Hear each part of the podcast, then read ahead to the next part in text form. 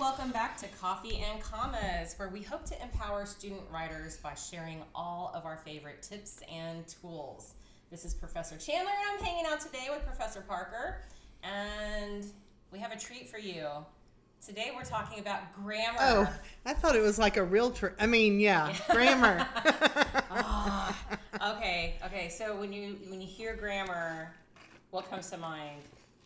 Boring, hard, lots of words and rules. Rules. Yeah. Yeah, a lot of people think rules right off the bat when it comes to grammar, um, and this is why it's a really hard sell for us as as instructors. Come on down. You can learn grammar for nineteen ninety nine today only. we'll throw in sentence dissecting, right? There you go. Actually, oh, I'm not a big fan of sentence diagramming. Um, I mean, I remember learning some of that in school. I never once used it in college. Um, that's not to say some folks are not teaching it in there. That might be happening. I tend to take a little bit more of an organic approach. Uh, I do think it's important to know, you know, parts of speech Right, and where they fall. where they So as usual, you're the creative grammar teacher, and I'm like the order. Put it in a diagram, and that way I can see the order, and it it's a light bulb. So okay, I I pretty much stick with SVO. Subject, verb, object. That's Okay, right. good. Subject. I thought that was like EVO, object. like the oil, no extra virgin olive oil. Yeah, oh yeah, oh oh yeah. All right, so I'm gonna give you a quick quick background here. Uh, grammar actually, um, I don't know if you know this, but it it has a, a history with the root word grimoire, which is I wish we had music. I'd totally cue like that, Scary. like the skeleton laugh. Yeah, that that. yeah.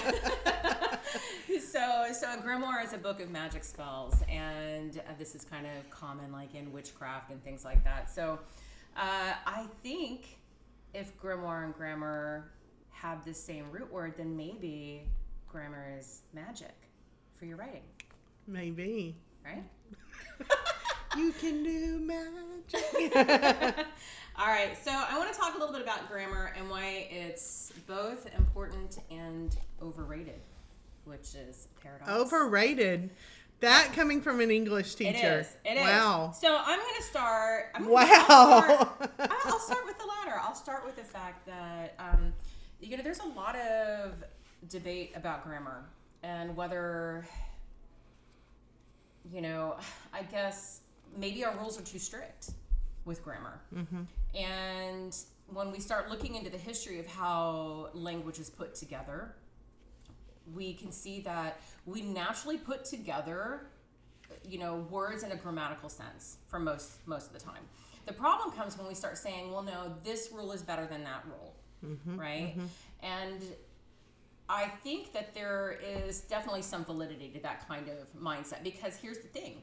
If you pull out anything from shakespeare uh, especially in his original manuscripts the dude is making up words all the time right like he's literally making up words Right, right. uh, and, and and we do this too, right? Like I, Right. know I was talking with um, my friends yesterday about being bougetto, which is like being bougie and ghetto. And That's so funny because I made up a word this week too. Yes. And I don't remember what it was, but yes, but I convinced someone it was a real word right, right. because I use my argument skills. So, but the thing is, is we know if I'm talking about if I say I am bougetto, I am somehow creating an adjective, a description, right? Mm-hmm. Right. That's very bougetto of you, right? Well, and all words had to come somewhere. And they come from, somewhere, right? but we know immediately putting into context the way that I'm throwing that word around, I'm making it use, uh, I'm, I'm making this, you know, word fit into a particular context. That is grammar. Right. Even if I make it up,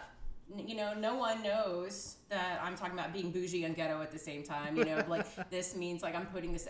This is Colleen, y'all. Like this is what is it? Bougetto. bougetto. Bougetto, the capital of Bougetto. It is. It is. We're a little bougie. We're a little ghetto. It's, it's What, okay. what? It works. But um, Forget about it. but we can play around with this word and we can come up with these words and, and shakespeare did this all the time and and we do this all the time like uh, you know i mean look at facebook do you want to friend me now we're all of a sudden making this word a verb right, right. you know now it's an action but before friend would just be a noun so we're constantly changing language So is like. Yes. Do you like me? I like you. Thumbs up.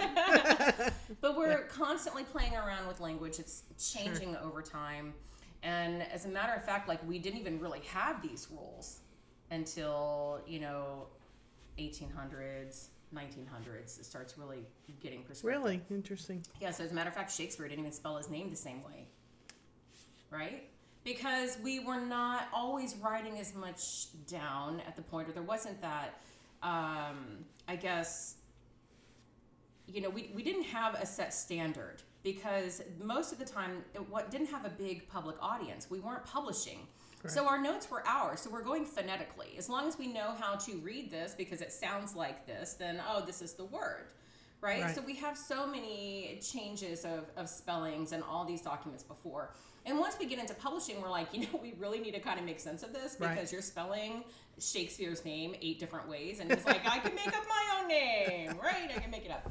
But um, so we needed some kind of consistency within publishing.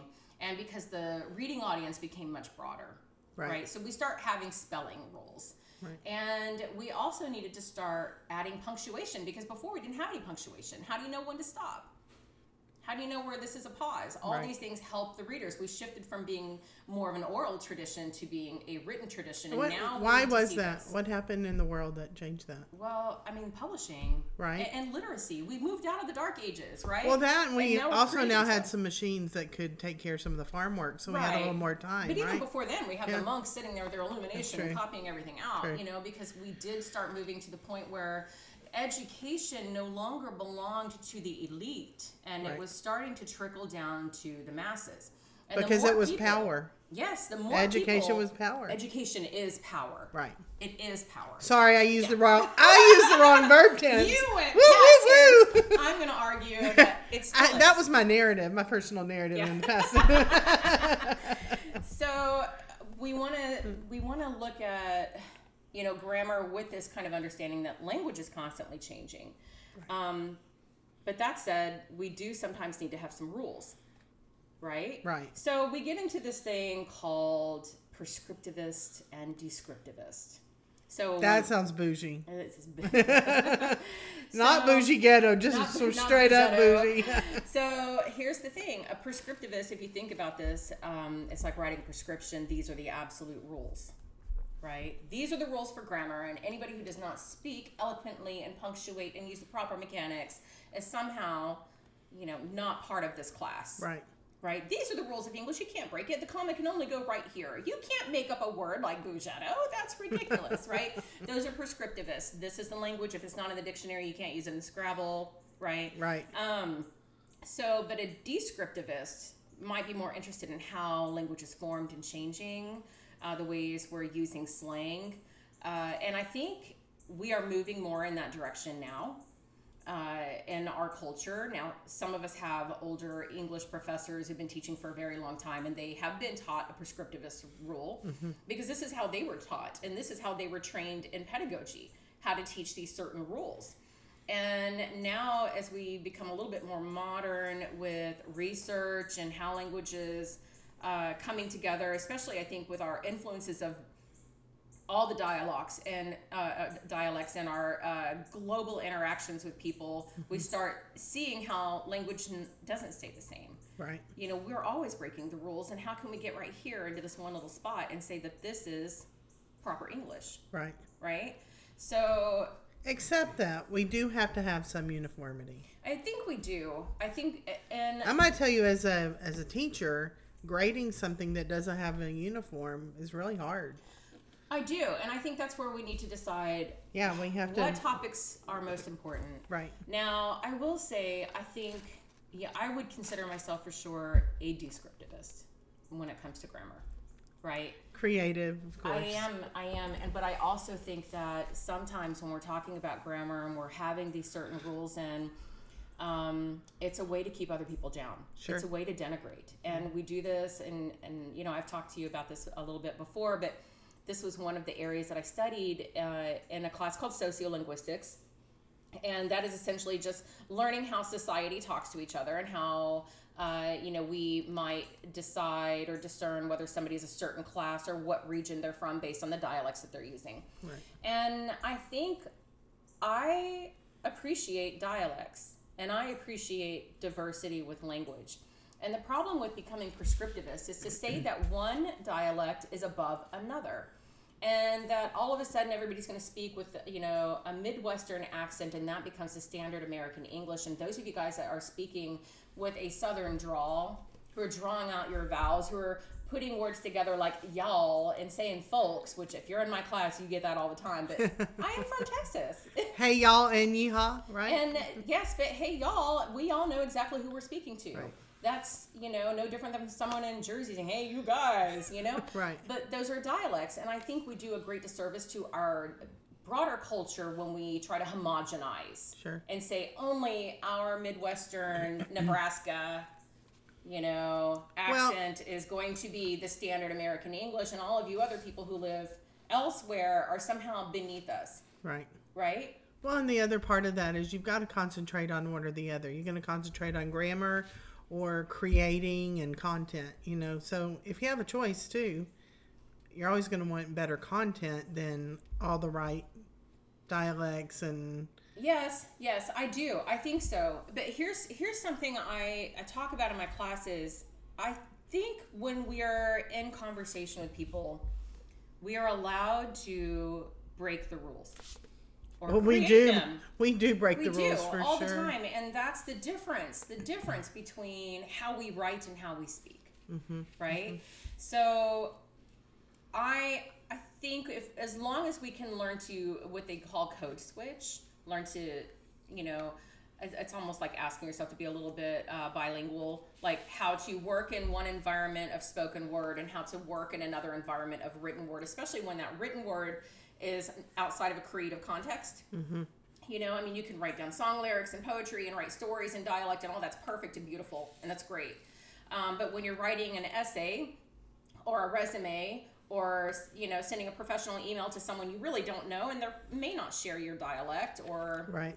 all of that, then we want to make sure that we are kind of switching over to that more professional writing. So this is where those rules are really important, right? Right. Mm-hmm. And I think what is so cool about learning grammar and punctuation is they do create magic with your writing. You can slow your reader down, you can speed them up. The way that you're writing shorter sentences or longer sentences can draw them in and make it more interesting. Um, you are casting spells over your paper and over your reader and engaging them. And we know this because we know good reading or good writing when we read it, right? Right. And when we see something that's terribly written or just thrown together and it has background, we're not drawn in. It's not casting the spell. So grammar is magic if we learn to use it properly, right? Sure. Right? I've never I've never really thought of it that way, but Yeah, yeah. So, um, so back back to maybe I guess like why it matters. Um, it's because it provides clarity. right. Right. right? So when you're within your your subculture here in the South, like I mean, people know when I said bless your heart, they they know Right. exactly where I'm coming from, or if I'm with a friend and I'm like bless her heart. we all know the subcontext of that. Like one is is oh I'm so sorry, and the other one is like girl, do She you have she other- crazy. she is nuts. yes. But we know this in our culture, but if I write it on a piece of paper, like it means Right. nothing. And this is where, you know, when we're playing around with language, when we're speaking, we have these extra tools that are outside of the grammar, mm-hmm. like inflection and the speed with which we speak. We tend to speak much, much faster than we Right. write. We're crashing words into each other and making contractions. Um, so uh, this is this is normal. We're speaking in fragments, and you're picking up on what I'm saying. We go back and forth. But when we're in writing, we lose all of that. Right. You know, I can write "good morning" on a piece of paper, and that "good morning" is going to be very different than the "good morning" you might hear from me. Right? Well, and the reader also takes their own experience and applies it to what you've written. So Exactly.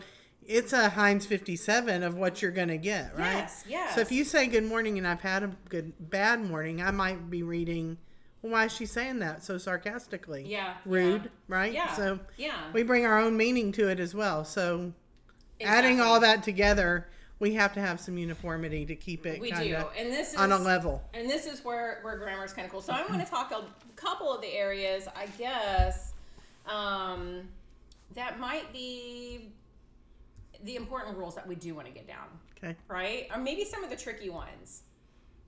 Do you have any? Hmm. What, what are your trickiest grammar?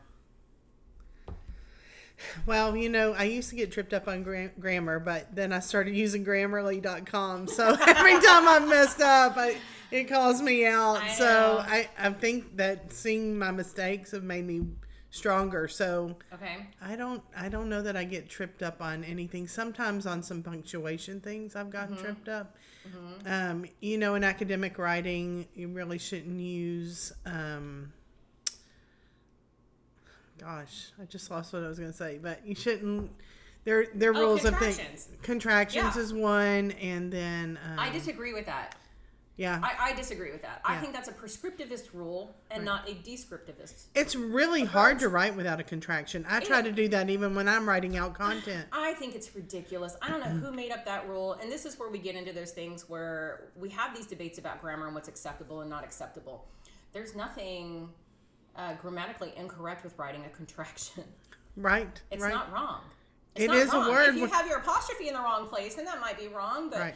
um, I think that's just ridiculous. Right. That's ridiculous, and that's probably more of a a classist move than it is about proper grammar. Right. So there are some things I'm gonna probably have a different view on. Now you may have, you know, a 65 year old professor that's gonna be like, "Why are you not writing out cannot?" You know, Right. which I mean, you're probably thinking, "Because I never say cannot, I say can," right? Or Like, do not. Yeah, did just- not. To me, I read it, I'm like, why am I like, why am I reading Should this not, in a British yeah. accent all of a sudden? I don't Because- because I tell my students when you're thinking about writing academically, think about like you're talking to the queen. You're talking to someone really important.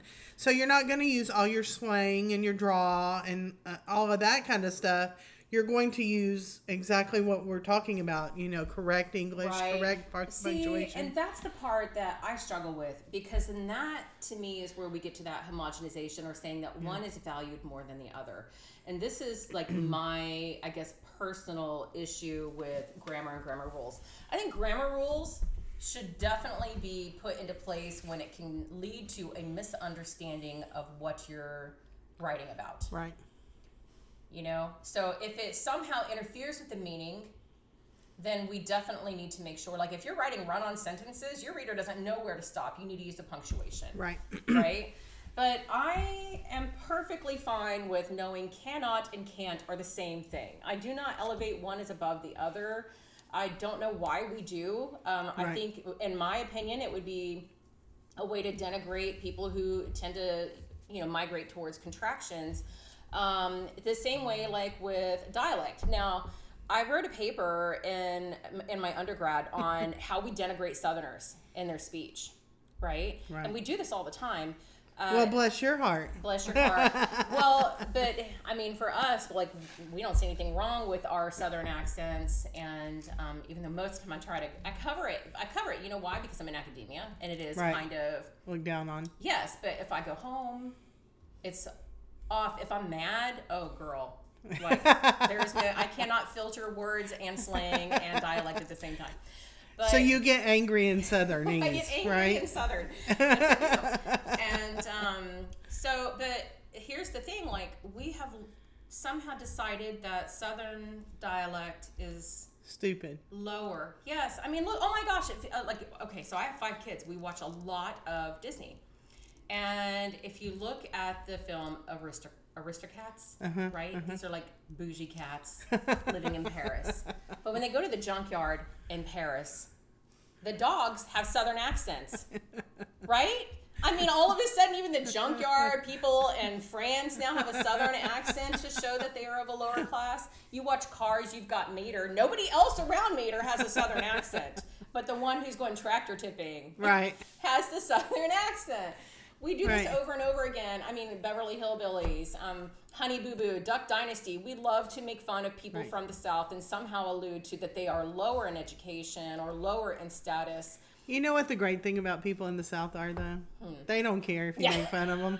They still gonna be right up who they are. Well, and this is one thing I love about like Flannery O'Connor. She would write about intellectuals. You know, like she would make fun of it. This woman had a master's degree, and was, some of the best writing in our American literature canon comes from her. And uh, and she's making fun of this intellectuals, but I mean, not just her, but several writers from the South, because there is, I mean, I guess this idea of the Southern pride, where we really just don't care we don't want to be like everybody else. We're com- completely comfortable with our, you know, our dialects, and we know we're not stupid. But it is frustrating that it is denigrated to me, and it's frustrating um, that we have somehow decided that some other region is better at grammar than we are. So that that irritates me. I'm fine with using contractions. That's a silly rule. right. Uh, where you need to put a comma and a period, that's not silly. Punctuation really matters. Um, making sure that I can make sense out of your sentence is important. I'll give you an example. Um, Groucho Marx has uh, this great line.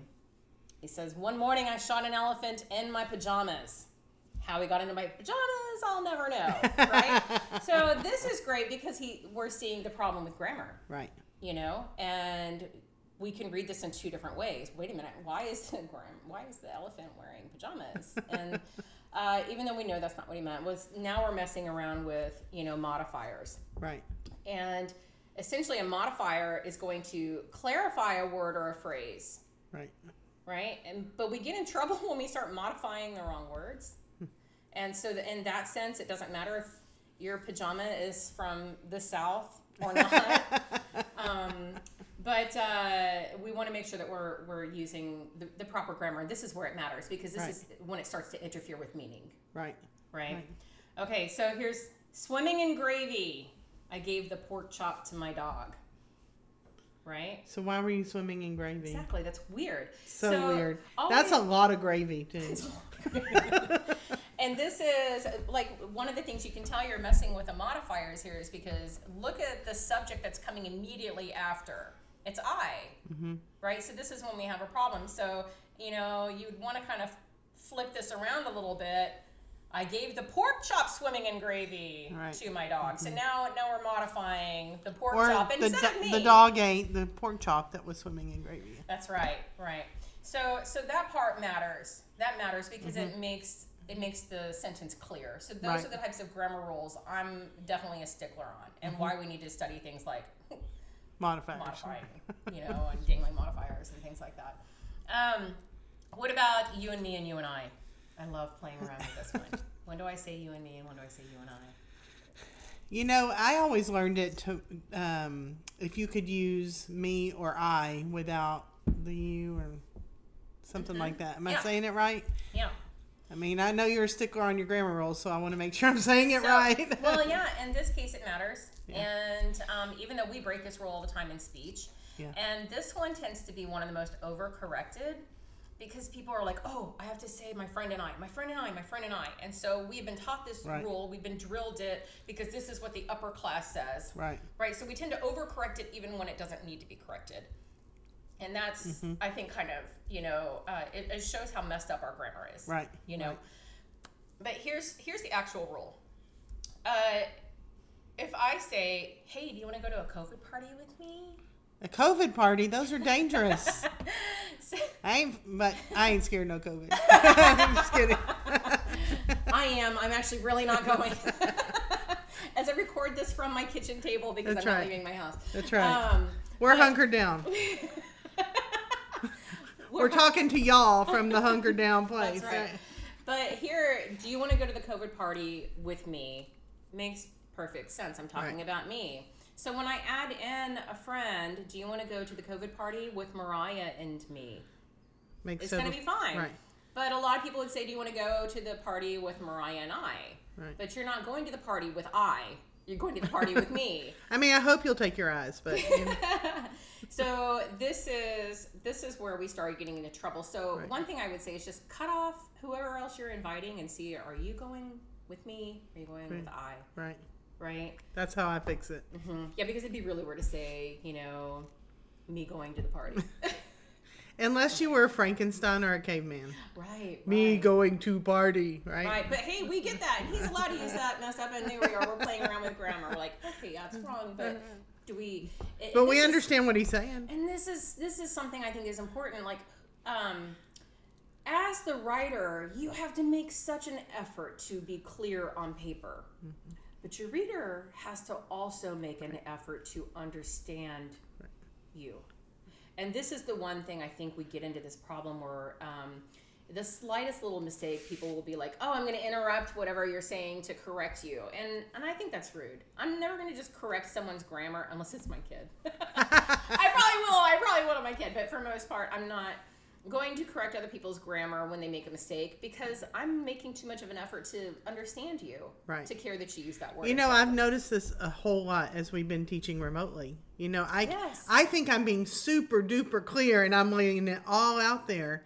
And so either I'm not clear or my students aren't trying to understand me. Mm-hmm. And so there is there's got to be a partnership as we Yeah, the burden Develop- of understanding follows on both of us. Right, Right. But when you're turning in for a grade, I mean, you're the one getting the grade. you're being graded on how Right. well you are upholding your side Right, of this. right. And when you're trying to publish in something bigger, which I hope you consider, I hope you consider. No one really ever talked to me about my writing has an audience larger than my professor. Your ideas are important enough to share beyond your classroom. Mm-hmm. So, the things that you want to share with people, this bigger platform that you have, you do want to make sure that you are being as clear as you can. Right. So, this is where those rules come into play. Right. All right. Who versus whom? When do we use who and when do we use whom? Whom just sounds so bougie. It is so bougie. I I, honestly, I like to hear it, I but do I, don't always know when to use it. I think I think whom is going to be on its way out. You do. I do. I just because no one uses it in, Right. in its context anymore. Um, so here's here's the rule. If we can say he in response to the question, Okay. then we're going to use who. If we can say him in response to the question, Okay. then we're going to use whom. Okay. Makes sense, right? So, uh, who left their hand sanitizer on the counter? He did. Right. So who? You wouldn't say him did. That's weird. Well, unless you're a toddler. Or Frankenstein. Right. so, um, so uh, to whom does this hand sanitizer belong? To It belongs to him, okay. right? Mm-hmm. So that's the difference between who and whom. It's he. Whom just sounds like Shakespeare to It me. is like, so weird. Yeah, well, I mean, we we take these things out. We used Right. Mm-hmm. to have more formal words, and you know, this is part of that descriptive. This thing, language is constantly changing. we had whom, but we didn't have bougie. I mean, which one? Which one you want? the bourgeois, which actually the bourgeois. That's true. We did have the bourgeois. But the bourgeois was middle class. It wasn't what we consider now. Like we're, when we Cardi B is singing about being bougie, she's talking about being fancy. But Right. that's really well, I guess bougie's kind of like fancy slash. I think it should be bougetto. Like Right. it- it's like you know. I don't got much, but or I don't have much. Sorry. Yeah. My- I don't have much, but I'm still cool. Well, I mean, Right, it's that's like I am wearing my, you know, Gucci shirt and asking for a discount. That's Right. bougie. Right. Or right. in my Walmart jeans. So yeah, it is is an appeal to fancy, but also kind of knowing your limits, maybe. Right. But but bourgeois was middle class, and and this all comes back from like the early French, right? I can probably tell bourgeois is a French Right. word. So we have like before we would have like the slaves, the serfs. Neither Right. ones had power, and royalty. Right. Right. So Let them eat cake, right? Oh, yes, yes. And so there was no middle class. So, in an effort to exercise more power over serfs and not quite be where the royals are, you know, people kind of invented this bourgeois middle class mm-hmm. society. So, bourgeois is actually middle class, but words change all the time. Now we hear, oh, wow, you're so bougie, you know, and we're thinking, you're so fancy, you like everything sparkly and shiny and you know um, so that's another way that language has changed well, i'm to say bourgeois most of the time Right. i'm writing poetry I don't even so- know how to spell it. I definitely have to get a spell check on that one. yeah yeah yeah so it ends in an s Oh, yeah yeah. that's why people say bougie I can see because we that. can figure out how to spell bougie Or we can make it up, right? make it up well i mean yeah you can only make it up for so long until people are like you're spelling that wrong Right. right i mean look at the controversy over is it a gif or a gif For sure. right? Right. I mean, when you make things up, then all of a sudden, And how are the, how is that different than a JPEG? Yeah. I mean, really, I just like well, apparently, like a JPEG is acceptable everywhere, but if I say GIF in my house, my kids will be like, "It's a GIF! It's a GIF!" because Jif know? is a peanut I'm like, butter. Who made this up? Who got to decide the rule? Right. Right? So, but here, there Yeah. we go. Yeah. So, all right, we've talked about dangling modifiers. We've talked about who and whom and me and I. One last thing I want to talk about since we're like on our theme of Frankenstein and grimoires. How about passive voice versus active voice? Yeah, I get that's what I get stuck on in writing. Yeah, people do this all the time. So here's here's my my quick tip. If you can add by zombies at the end, you're probably writing in passive. Because zombies are dead? Is that why? No, because, okay. listen, the car was stolen By zombies? by zombies. Right? Right. That's passive. Because I'm talking, I have the emphasis on my object instead of the emphasis on my subject. So it's stronger if I say, the zombie stole the car. Right. Right? Now I have my subject is coming first. If your subject is coming at the end, you're probably writing in passive voice. Now there's also debate. Is passive voice wrong? Well, in some places, maybe. Yeah. Active voice does tend to be better writing. Uh, but it doesn't mean that Better to never- who? Yeah, well, I mean, it is Yeah. stronger to say the zombie stole the car versus the car was stolen by zombies. You know, like Right. I don't know. I mean, we we get the message either way, but one is definitely a more direct, uh, and and more active voice. It's, it's And it's also writing. more concise. You're using It your is. words very well. And that's something I think new writers struggle with in, Right. in an effort to like make sure they're communicating. They use 17 words right when you can just the use effects two. of the study. Were, Right, right, know, right. I don't need to know all that. Yeah. Just give me the give me give the me the subject. sub- Who messed up the Who messed up the study? Just tell me directly. right. So um, you want to have your subject first, generally. Now, sometimes it's okay for passive voice, uh, especially if you're doing creative writing. There are times where it just sounds weird to try to force it into active voice. But if you can, if you have a choice to not have zombies hanging out at the end of your party there, go ahead and invite them, have them come first. Whoever wants to have zombies at your party? Uh, Okay. Who wouldn't want to have zombies at the party? Is I think probably Yeah. Oh, okay. Alrighty, guys. I hope uh, I hope you see a little bit about grammar and why it's important. Some of the debates going on around it, and maybe as you know, a scholar, why you want to start checking it out. yeah. You guys have a good week.